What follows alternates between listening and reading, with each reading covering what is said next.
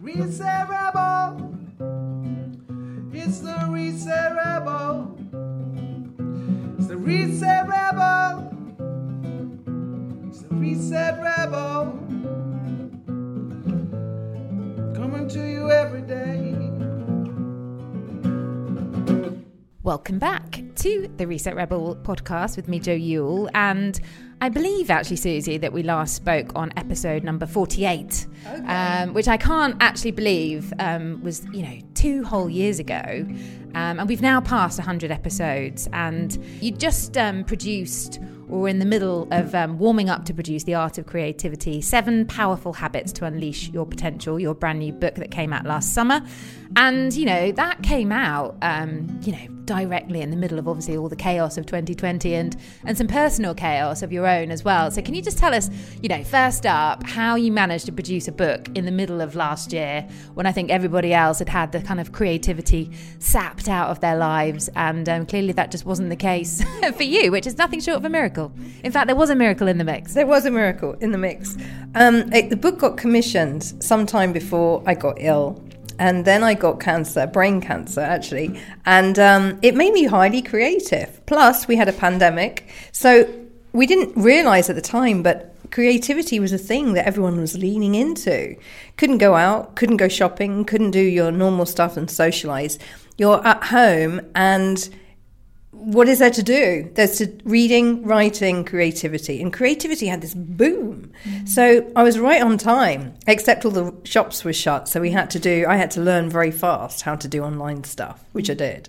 Um, so it was amazing, and I was actually right. I actually wrote a lot of it while I was recovering from brain cancer, and I was high as a kite in many ways. But something happened. My filters kind of released, and I just got like incredible um, inspiration and connection, and I couldn't stop writing. And the editor, uh, my wonderful editor, Ryan Spring, was like, This is really, there's a lot of words here. But anyway, um, we created a beautiful little book on creativity. It's a nice, sort of pocket sized, small one, with all, all you need to know really about how to get unstuck.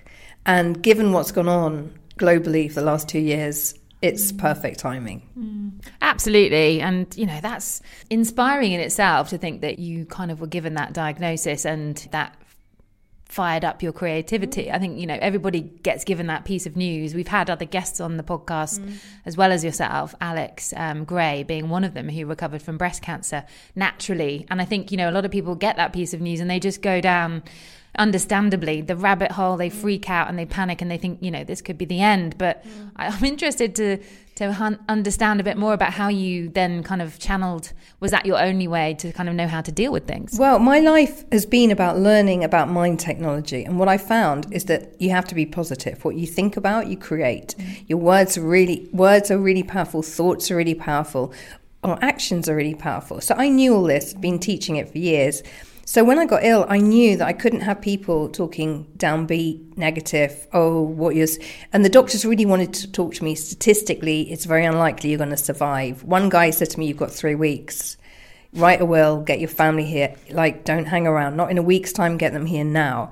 So it was, I had a lot of negativity around me. So I pushed every positivity button I had mm. and uh, it worked. I mean, here I am three years later. Mm. So I think the, I understood on an experience level, on a heart level, how important it is to think a positive game. Think about what you do want. Don't think about the scary possibilities. And of course, in this pandemic, we're loaded on news feeds and all our feeds about fear, scary things. So it's going to send you into this spin unless you're very clever and stand up and notice what's happening. It can send people and is sending people into a a spin of fear. So my work is about sharing the ad- power of being positive.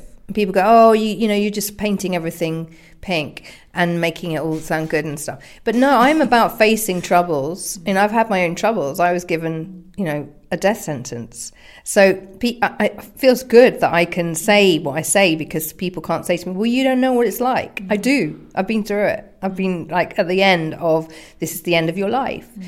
But I managed to find inspiration and creativity. I couldn't stop writing. It's great to have a thing that inspires you. If you're going through rough times and tough times and you're in the tumble dryer of life and you feel like, oh my God, and I know many people feel like that. and my, I, I, I really, that's why I feel it's important to talk about the work that I do, is because because when we're in a tumble dryer, we need techniques, we need answers, and we need a crutch, and we need ideas about how to climb out.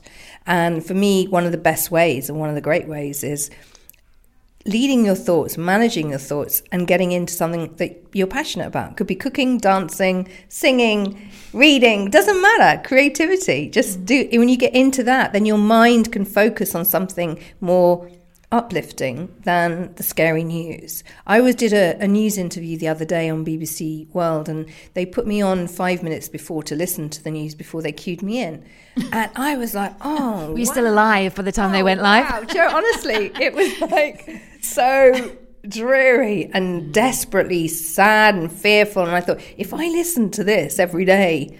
I would be hardwired to be fear, fearful. Mm. I'd be hardwired to anxiety, and I'd be hardwired to no hope. Mm don't do it. And I was in a news show, so I couldn't actually say. And then they said, "What do you recommend?" Could you, you turn that off, please? Turn the news off.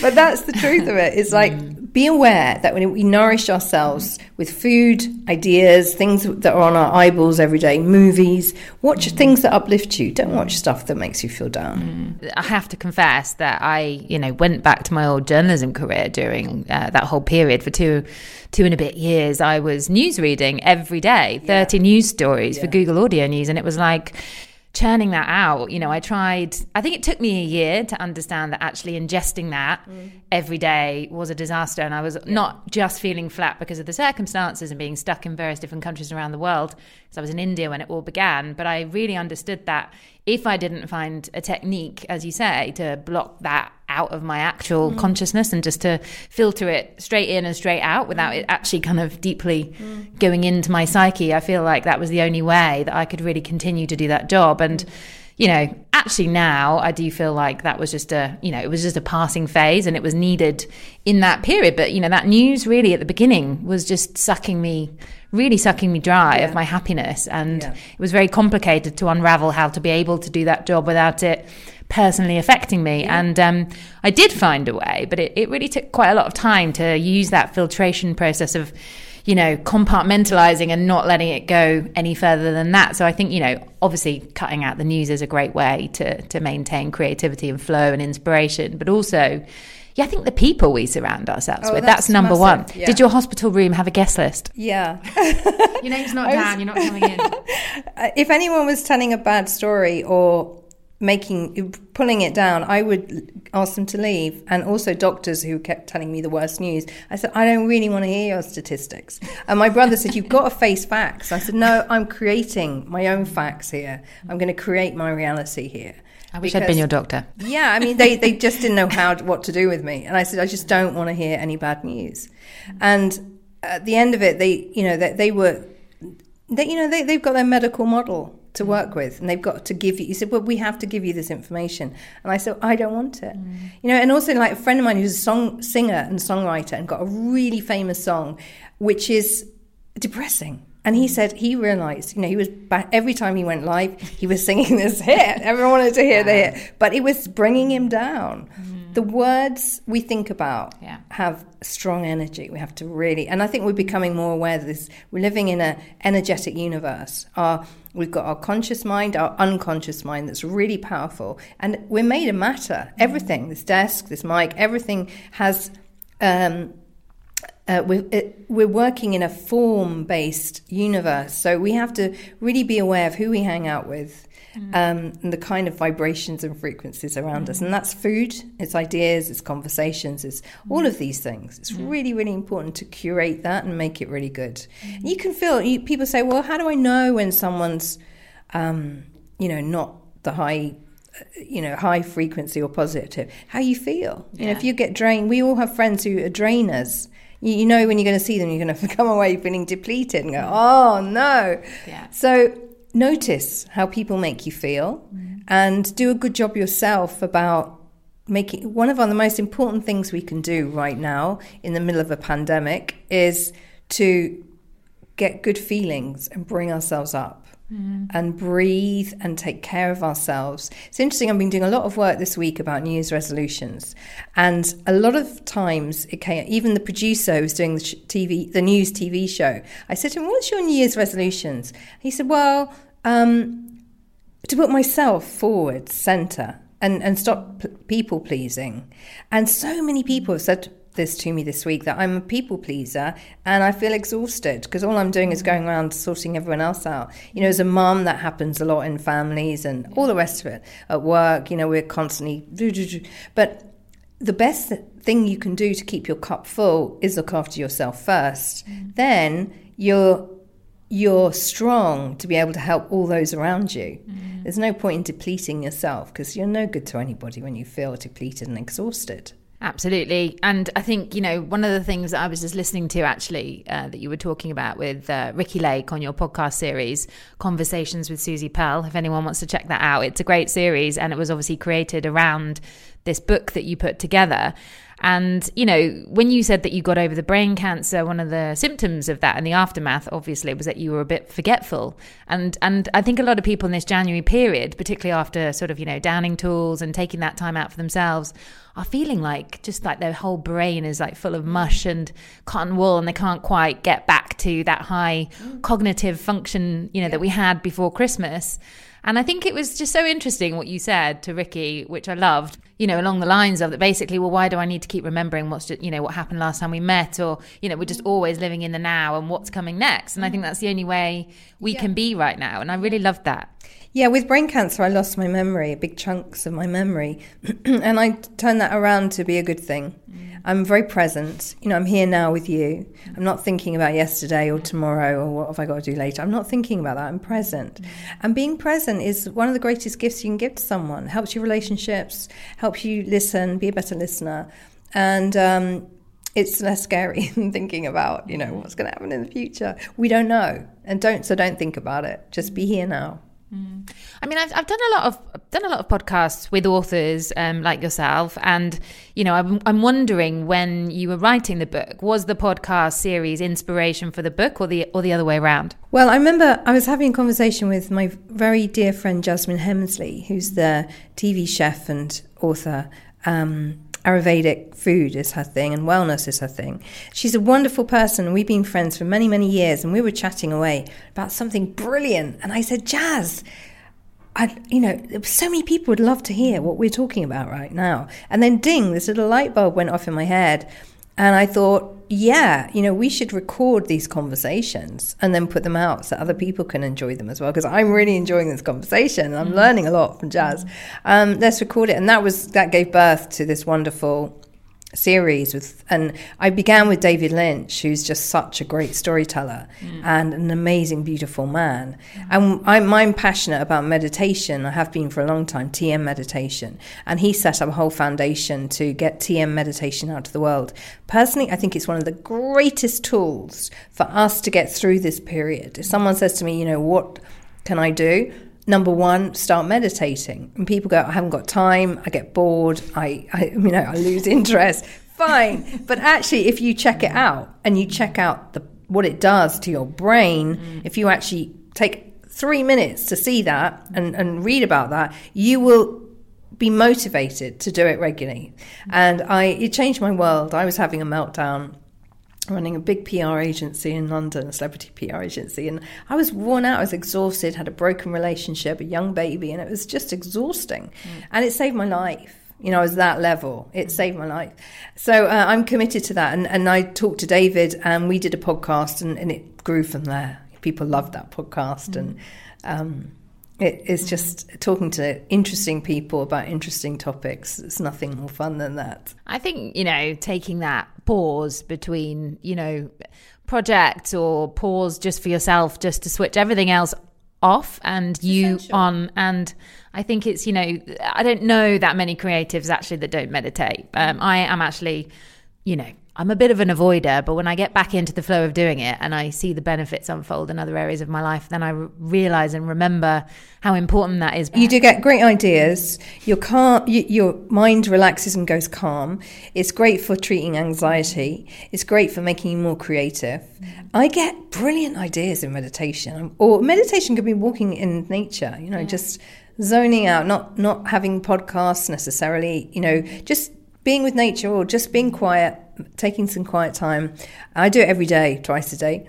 Um, and David said, I've meditated for 41 years. And I said, wow, when did you learn? He said, 11 a.m. on July, the, you know, he knew exactly when it was and how many years it was. It's a game changer. And if you want to put a spark in your life and get unstuck, get rid of stress, it's a great stress buster. Um, there's nothing wrong with it. You just have to show up. That's the dedication. It is. And the commitment is showing up and finding a bit of space in, in your day. But the thing is, you own your time. No one else does. I mean, I know we've got work, you know, work and you might have bosses and da da da. But essentially, you can write your own script, write your own routine strip, script, and when you do that, when you get mindful about your daily habits mm. and your routines, and when you make little baby switches and changes and little small steps, your world changes, your life changes by making good decisions about what are my routines. And this is a great time of year to do that. Sit down and go, what do I want? What do I want to do? Make tiny little incremental steps to get where you want to go. Mm. The scary thing is, Joe, most people don't know where they want to go and what they want to do. So, first thing, sit down and think about that. And then, secondly, put some time in, put some you time in your diary. Mm. And once you start giving yourself some nourishment, some time, and, and some space, mm. your life will just transform. And if you stop, if we all stop being so busy, and where it's a badge of honor. Oh, I've been so busy today. You know, it's a badge of honor. It's not actually. It's a rubbish way to spend your life. I can tell you from someone who had three weeks left to live, that sharpens the mind about what you're going to do every day. If you've mm. got three weeks left, what are you going to do? You're going to mess around talking to toxic people or mm. listen to loads of news? No, don't do that. Mm. You know, make it more fun. Have fun every day. Laugh every day. Help people. Give some time to people that or or projects that are good for the, you and the world. Mm. You know, just think about it's about managing our life. We're very good at managing work and managing lots of juggling this, that, and the other. But when it comes to life design, let's get really good at that. I think the clue really is in the name, like transcendental meditation, to be able to transcend the chaos of the mind and check out and take that space for yourself to, you know, reconsider exactly as you just said, you know, what it is that you do want. And I think, you know, you get better and better and better and better at that every day that you, as you said, show up and practice and check out and take that little, mm. little tiny gap, you know, the little pause in between the doing um, I definitely have a doing disease. I realised over Christmas. I'm like, do, and, and, and suddenly, like a lot of people felt all over the place over Christmas because suddenly you don't have the structure to lean on, mm. and when you take that structure, that everyday busy structure, where you're left with your life, and for many people that feels awkward, and feels like somehow not right or not aligned. So it's good to take some downtime. And um, I do coaching calls on Patreon to get people to, uh, you know, to create this sense of let's organize things so that we can have a much better life. It's all possible. Mm. And it begins with self organization. It begins with planning yeah. and putting together. I mean, you wouldn't build a house, or if we, if you moved into a new house, you wouldn't just say, "Oh, I just put a load of things, just dump a load of things in the front room, and that's it." Mm. You'd organize it. Mm. You'd have a place for your cookery things. You'd have a place for your clothes your bathroom, you'd make it smell nice and have nice bath things in it. Organize your life and it gets much better. It's a much nicer place to live in your life if you've organized it mm. and spent some time realizing that putting yourself center stage is the way to go. Mm. I mean, absolutely. There's nothing is uh, going to get worse by making time for yourself and prioritizing, mm. um, you know, that sense of self, which we've all lost, I think, over the last couple of years. It's, it's so easy to veer off the off the path because, yeah, you need extra extra little lifts here and there Yeah, to keep you, need- going. you And I think extra TLC, and we all do. We need extra. I mean, no hugging, no kissing, all this. I mean, a few people have come up to me today and said, "Oh, Happy New Year," and I'm like, "Oh, I'm not hugging right now because." You know, I, that's my. You know, I've chosen to just to stay. You know, stay stay that way. Um, so we're in. We're feeling a bit undernourished with love and cuddles and touch and all that sort of thing. It's it's a weird, weird time. even just that awkward moment of, oh, are, are you- are you hugging? Are you hugging? And it's just like, oh, uh, one step forward, two steps back. And, then, You know, I've hugged two people since I walked through the door this morning, and they did exactly that Yeah, thing. yeah. And I was like, gotta, gotta tell you, just came off a plane, Yeah. got diverted to Palma, sat on the tarmac for two hours with a plane full of unmasked people, Yeah, and yeah. still hugged me anyway. But you know, it's not about that. It's just about that awkward scenario of like our normal contact with people has gone out the window. I mean, I, changed, I did ask you. Are you comfortable sitting this close to me in this mm. environment? I've had to have, you know, tests to go and interview people to be mm. able to even, you know, be allowed in the same room as them, mm. buy a mic stand, buy four to two meter cables, you know, and really my whole world has changed in terms of my, you know, profession. So it's, it is weird and it is developing, but it's also changing. And again, you have to, keep adapting and keep moving and mm. keep being able to change and i think that that's something that's also developing in our you know general state of being is that we Yeah. we are on our toes permanently because nothing is you know nothing is mapped out anymore it's all very uncertain And the flip side of that is because of that uncertainty and the fact many of us have got a blank page at the moment. If you're suddenly home unexpectedly and you've got, you know, you've got more time, you haven't got, got 10 days then it's a good time for a reset. It's a good time to think about what do I want to bring in now, and you know, maybe learn something new, learn how to play an instrument or learn a language or whatever it is you've been thinking about. Now's a great time to use this time and flip it and go, okay, it's not what we expected, but how can this work for me? How am I going to make this work? The whole world is in reset. Everything is changing. Work methods are changing. Everything. Mm. So we have this gap in between mm. of infinite potentiality really? So we could look at it that way. Instead of moaning about it let's have a look. I know it's very sad for many people. I'm not belittling that at all. But we do have a gap of now where great change is possible. And i would say let's make it really good change. And i know a lot of people are looking at the big level of governments how things are run in society, what changes can we make? Because, boy, we need to make some changes. Things are broken, whether it's financial world, political world, uh, the leaders, and so on. There's a lot of things not working. So, we need to make some changes. And this is really highlighting to people that change is necessary.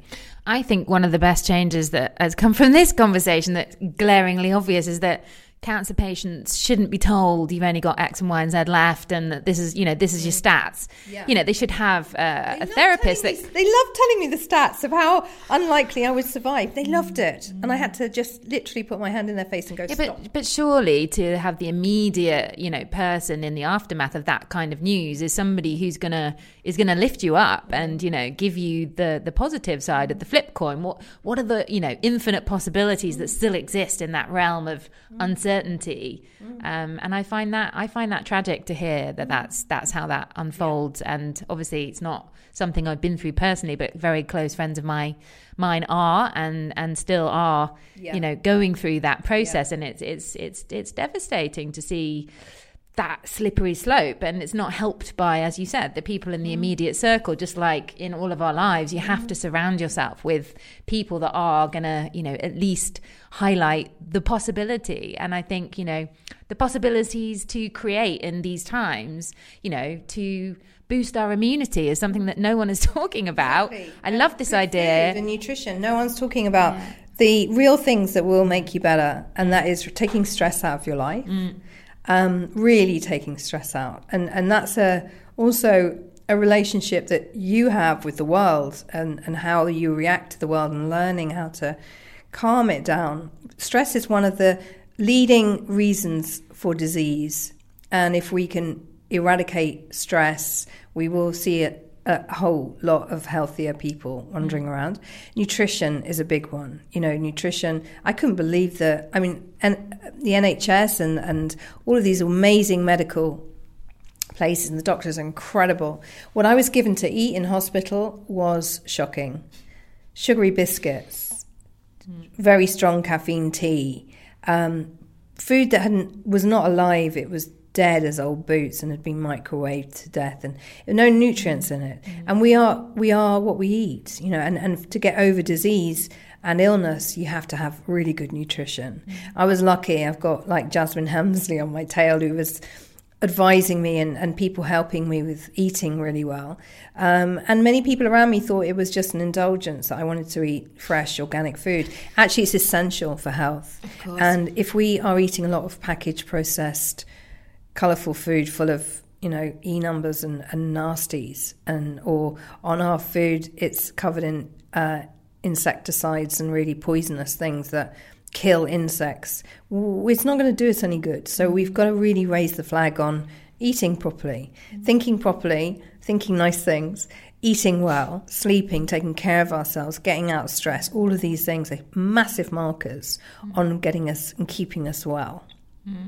I mean, 100%. I think food is definitely, you know, the number one place to begin, you know, not just for healing ourselves and recovering from this whole experience. It's, um, you know, it, it kind of bleeds over into healing the planet and the soil and localization and all these wonderful, you know, it just changes so many things for the better to take charge of our, you know, our nutrition and our food supply and where things come from and what they're treated with. And, you know, And it's interesting that this agenda is only just really recently coming up, this interest in regenerative farming, sustainability, mm. organic food. It's only really getting on the map now.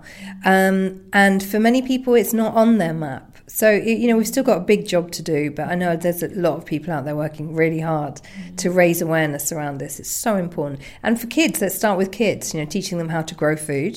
Mm. And instead of, you know, learning about some abstract thing in history, which you could Google anyway, let's teach kids how to grow food, what's important, how to cook, how to make nice food, and, and so on. It's going to change our world if we do that. Well, I guess they can head to your podcast series, Conversations with Susie Pearl, to check that out, which was made by Gavin Kingsley. If you are watching from the radio department, thank you. I finally got my ears around that um, this morning on the, the Ricki Lake episode. And I think I also wanted to talk about, you know, what she was saying specifically about the sad passing of her, of her partner, Christian. And I think, you know, the way that dealing with grief, which I think a lot of people are in mm-hmm. various different forms at this moment in time, they're all going through that. And how, you know, how do you process grief to be able to get back?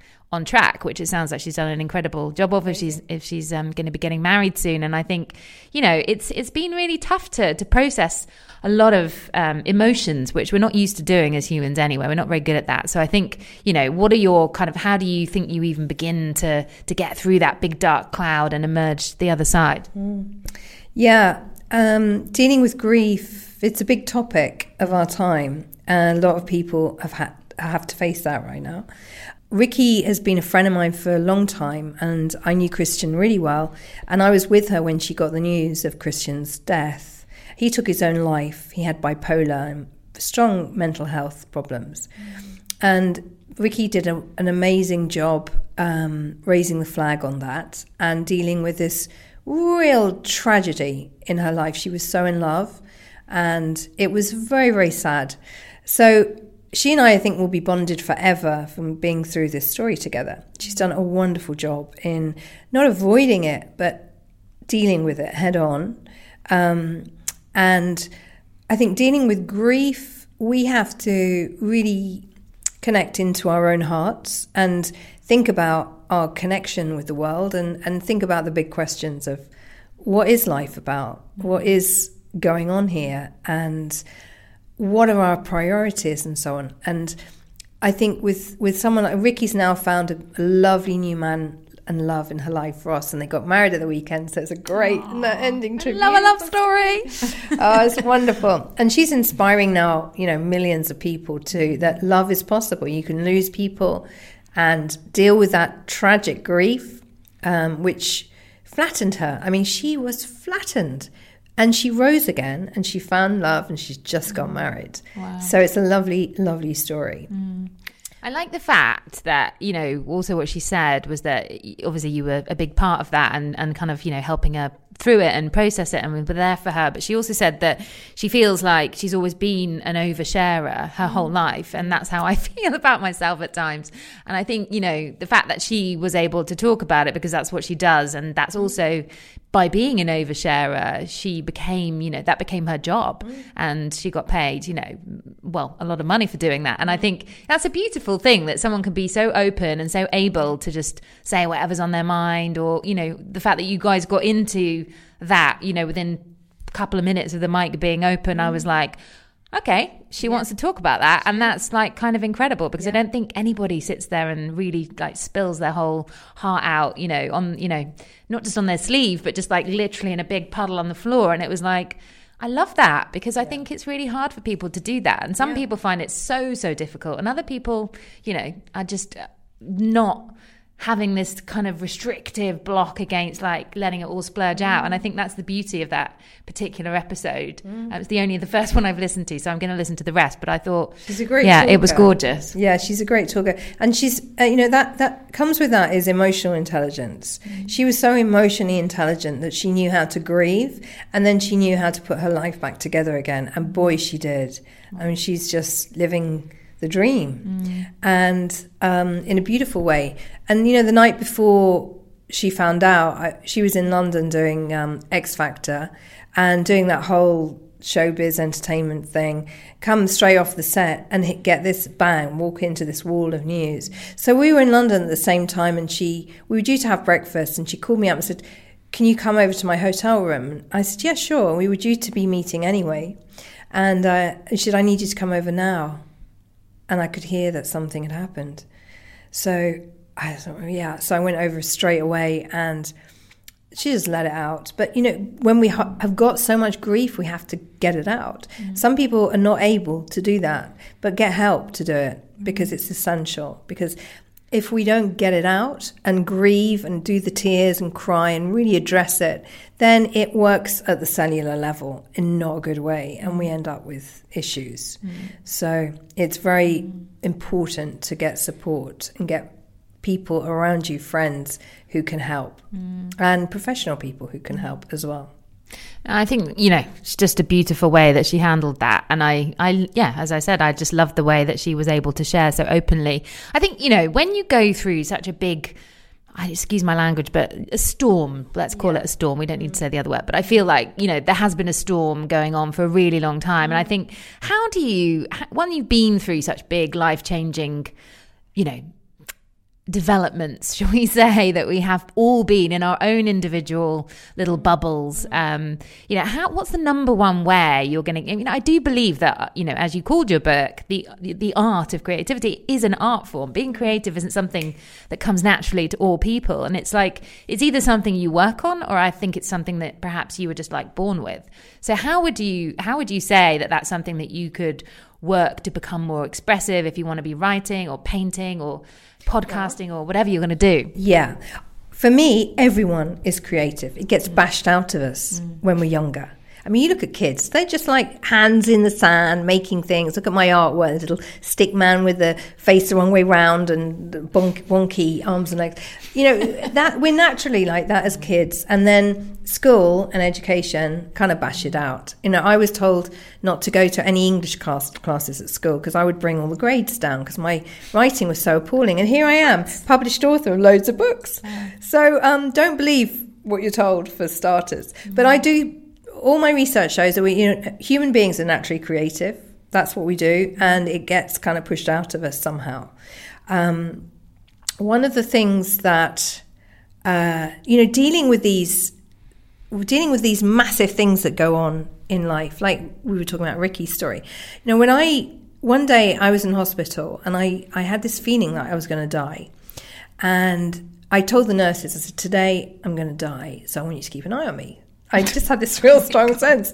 And I'd been writing a book on intuition, so I'd really got keyed into my intuition. And they just laughed in my face, said, Susie, you're not going to die. We've got you. You know, we'll, we'll look after you. We'll come in regularly to take your temperatures. We always do. Da, da, da. Um, and what happened was, I went back to my room, started meditating, and I felt my spirit leaving my body. And I did actually die. And I got spun around the universe. I haven't told you this, I haven't told anyone really. Um, but I had this thing called NDE, which is a near death experience, where you leave your body. I left my body, spun around, saw what the other side looked like. So I suddenly saw what happens when you die. I had the white light, the tunnel, the whole lot. I'm writing a book about this at the moment. And, and I came back and I was a completely different person. I came back with a different operating software. Not only that, I came back and the brain tumor was healed. The doctor said to me, We don't understand how this happened. Wow. Um, the the scan from last week showed you had this massive tumor. The scan from today shows it's shrunk and it's there's no scar tissue. Um, and it, this was popping out my body. And, and now I'm doing a lot of research for my new book about this thing of when you leave the body and come back in. And I found that there are seven common denominators of this experience. And one of them is instantaneous healing of really chronic illnesses. And that's what happened to me. So it was a very um, powerful experience and I'm not the same person anymore. So I, I can't, I don't look at life in the same way as anymore anymore after having that experience. I'm not surprised. I mean, yeah, that's a pretty life changing moment. Yeah, um, it was. It was that was the before. The, you know, my life is all about before that and after that. It was like two two. So what what's changed and how do you think? Everything, Joe. Everything has changed. My whole perspective of life and being a human on this planet has changed. You know, I came out with like a new version of operating software for my for my brain. Mm. And I for the better. Yeah, I lost all fear, for example, and I realized that we worry about silliest things. you know, mm. when you go up there and you see this, what I saw was everything is one, and we're told that by the gurus, but I didn't understand it. But I saw that that we are all connected. So it makes no sense for me to say you know, I hate this group because their beliefs are X, Y, Z, or their sexuality is X, Y, Z. It makes no sense. We're all one, mm. and so it it's it's given me a much bigger perspective on being a human being, and for me, I'm not worried about passing over now. I've seen what it looks like. It's really nice, and you're free. You're out your body. You don't have pain. It's a really free thing. Um, and I know this kind of topic freaks a lot of people out, but it's true and it's happened to me. So I'm going to start talking about it. I don't, well, I'm sure there's a lot of people out there that would be utterly fascinated. Yeah. It's a great topic for a book to uh, have more of an understanding about what's the infinite possibility of what happens after we, yeah. we leave this um, beautiful planet. One of the main things that dropped out, and this happens to a lot of, well, a lot of the people who have this experience of near death um, is that you, you, when you can't you have a choice to come. I had a choice to come back. Uh, I'm a single mum, got a boy, and he needs me. Mm. So I was I had the choice to come back. I said, yeah, I'm coming back, and I came back um, and, and, left my fear behind.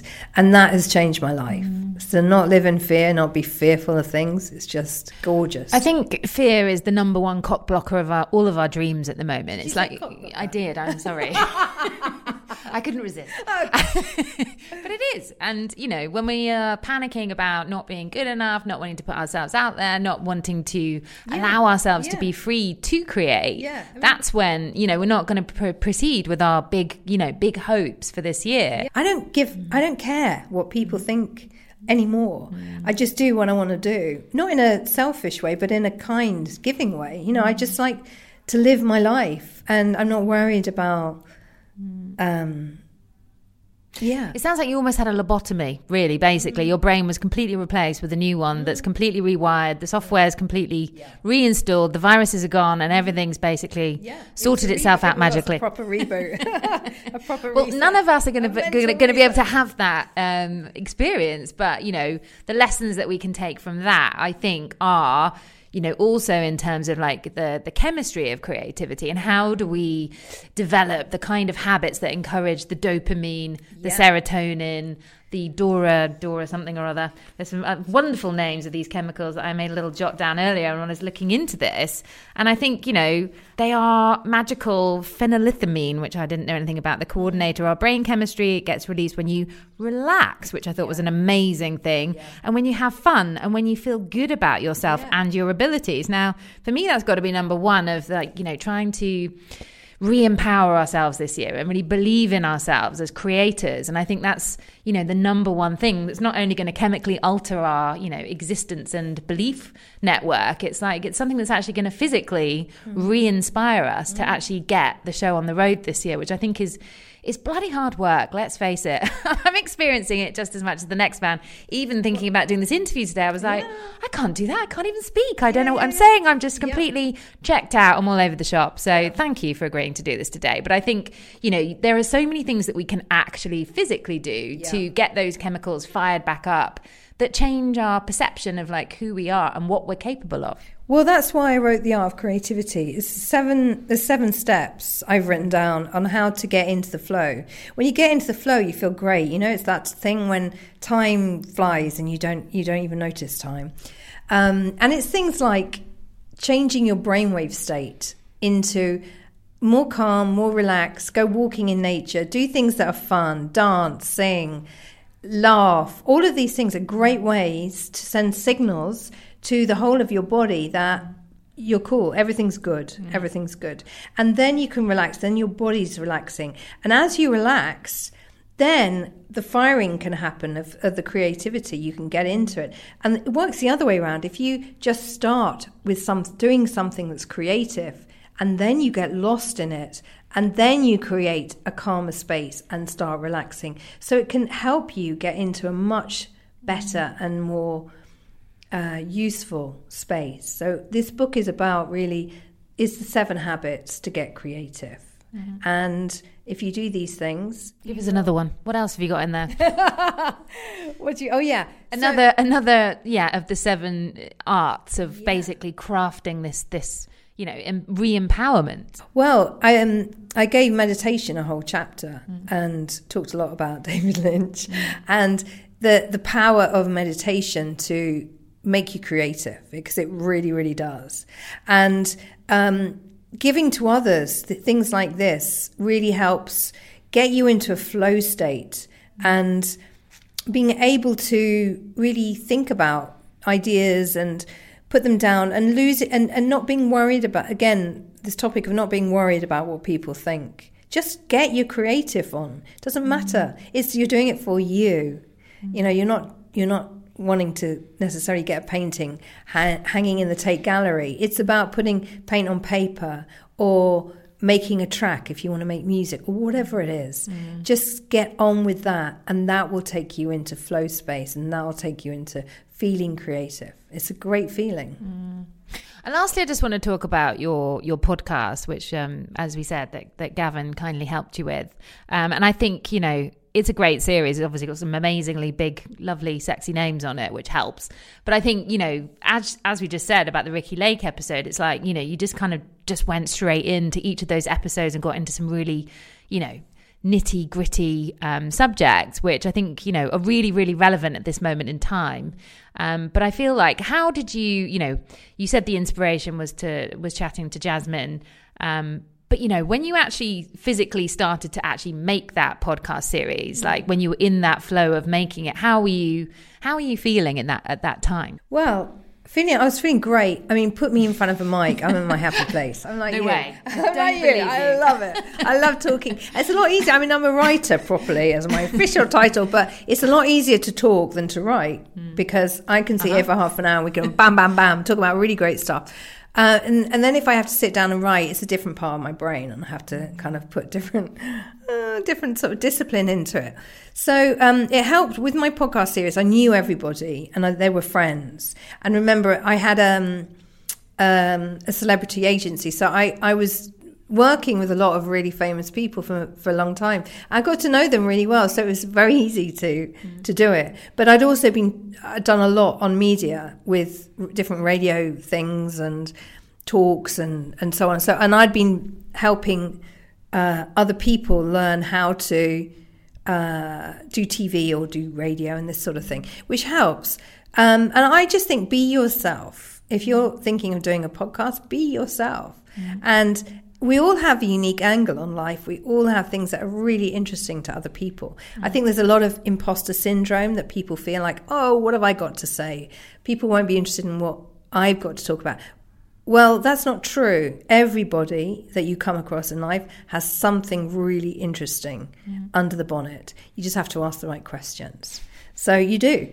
And when you ask the right questions or ask some good questions and genuinely lean in and be curious and interested about that person, you will find amazing things. I mean, we've already talked about some big old things in my life that I don't go around sharing every moment, but we would we we were open in our conversation. So I think it's showing up with an open heart and without judgment to someone else, you know, so that you don't really mind what they're saying and it's not judging it as oh this isn't interesting enough. Don't worry about that. Just mm. get into the conversation and everyone has in their life really interesting things to share. Mm. That's the that's the thing to remember But I think, you know, a lot of people get held back, as you said, by this concept of like imposter syndrome or not being interesting enough. And, mm. you know, everybody's got a story to tell. And I think storytelling is the number one, you know, creative tools of our time. And it's, it's the thing that's going to transport us and, and enable us to transcend our own misery, if that's where some people are at. It's a really great way to, you know, talking about yourself, sharing your stories, listening to the stories of others, sharing those stories brings a multitude of joy. And storytelling is not uh, just limited to now. It began at the beginning. We've always told stories as human beings. We've always written stories and, and learned through fables, through fairy tales, and so on. It's how we learn.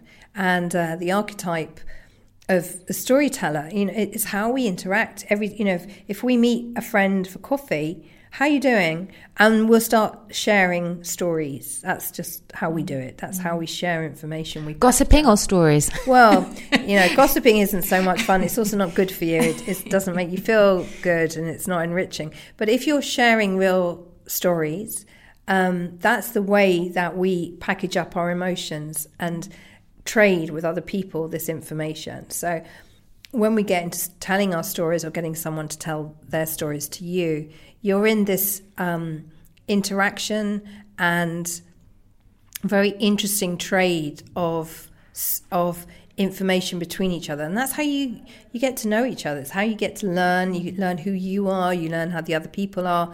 And uh, it's it's just a great way to to swap info through stories. Absolutely. And I think, you know, I just would love to know lastly, we talked about your um, inspiration for the Art of Creativity book that you put out last summer. Um, but how did you get off the starting block with your first book, the the Instructions for Happiness? What was the what was the inspiration for that one? How did you get into your flow and why did you start writing books? Yeah. Well, it started with Paul McKenna, actually, the hypnotist. He, I worked with him for um, for years, running his training business, and we were teaching neurolinguistic programming with Dr. Richard Bandler, who invented NLP. So I got to learn a lot through those guys about hypnosis, mind tech, and so on. And Paul's larger than life. You know, we go out and have hysterical lunches, and there was a lot of famous people coming in and out the door. Robbie Williams and Russell Brand and stuff. They were all, you know, they were all part of this thing, and um, we had great times. And we uh, often we go out and have a big lunch and come back and go. And Paul would say, "Oh, darling." Um, um, we've got to finish this thing for the finish this book. I, I ended up, you know, a couple of times picking up the book that he was writing and doing a, some work on it one afternoon because there was a deadline or something. Then I realised, hey, this isn't rocket science. Actually, I can do this. And I realised I was quite a good writer, and I'd also grown up in a PR agency where you had to fire out press releases really fast. So I got used to writing fast, and so I, work, I, I wrote a few bits for him, and they ended up in print. And suddenly I realised I could write a book, and then I worked out that um, he went off to LA with Simon Cowell, and uh, I was left back in the UK. I was thinking, now what do I do?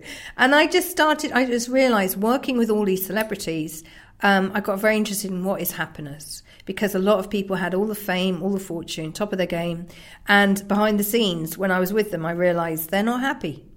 And yet they have all this money, all this glamour, all this fame, and can call on anything like this, but mm. it, it didn't make them happy. So that made me wonder, what is happiness? And that got me on the, the trail and the, the, the journey of mm. looking at what is happiness. And I just started writing this book, and I kind of channeled it. It's the best book I've ever written. It's got in there the answers to everything. It's, mm. for me, it's a genius book, and I really hope I get it. Re- I get it out again, maybe in a different format, but I wouldn't really change anything. It's like a man. The brief was a manual for your mind, how to run your mind, like you use a car manual to fix a car. This is a mind manual, and uh, many people write to me. I get letters every week from people saying this book has changed my life. It's the it's the it's the biggest impact book I've ever read, and. Um, I, I'm very proud of that book. And uh, Instructions for Happiness and Success is about um, understanding that you, what happens in your ment- mental realms and that your thoughts, like if you're throwing a thought at me right now, it has its own energy, and I can feel that.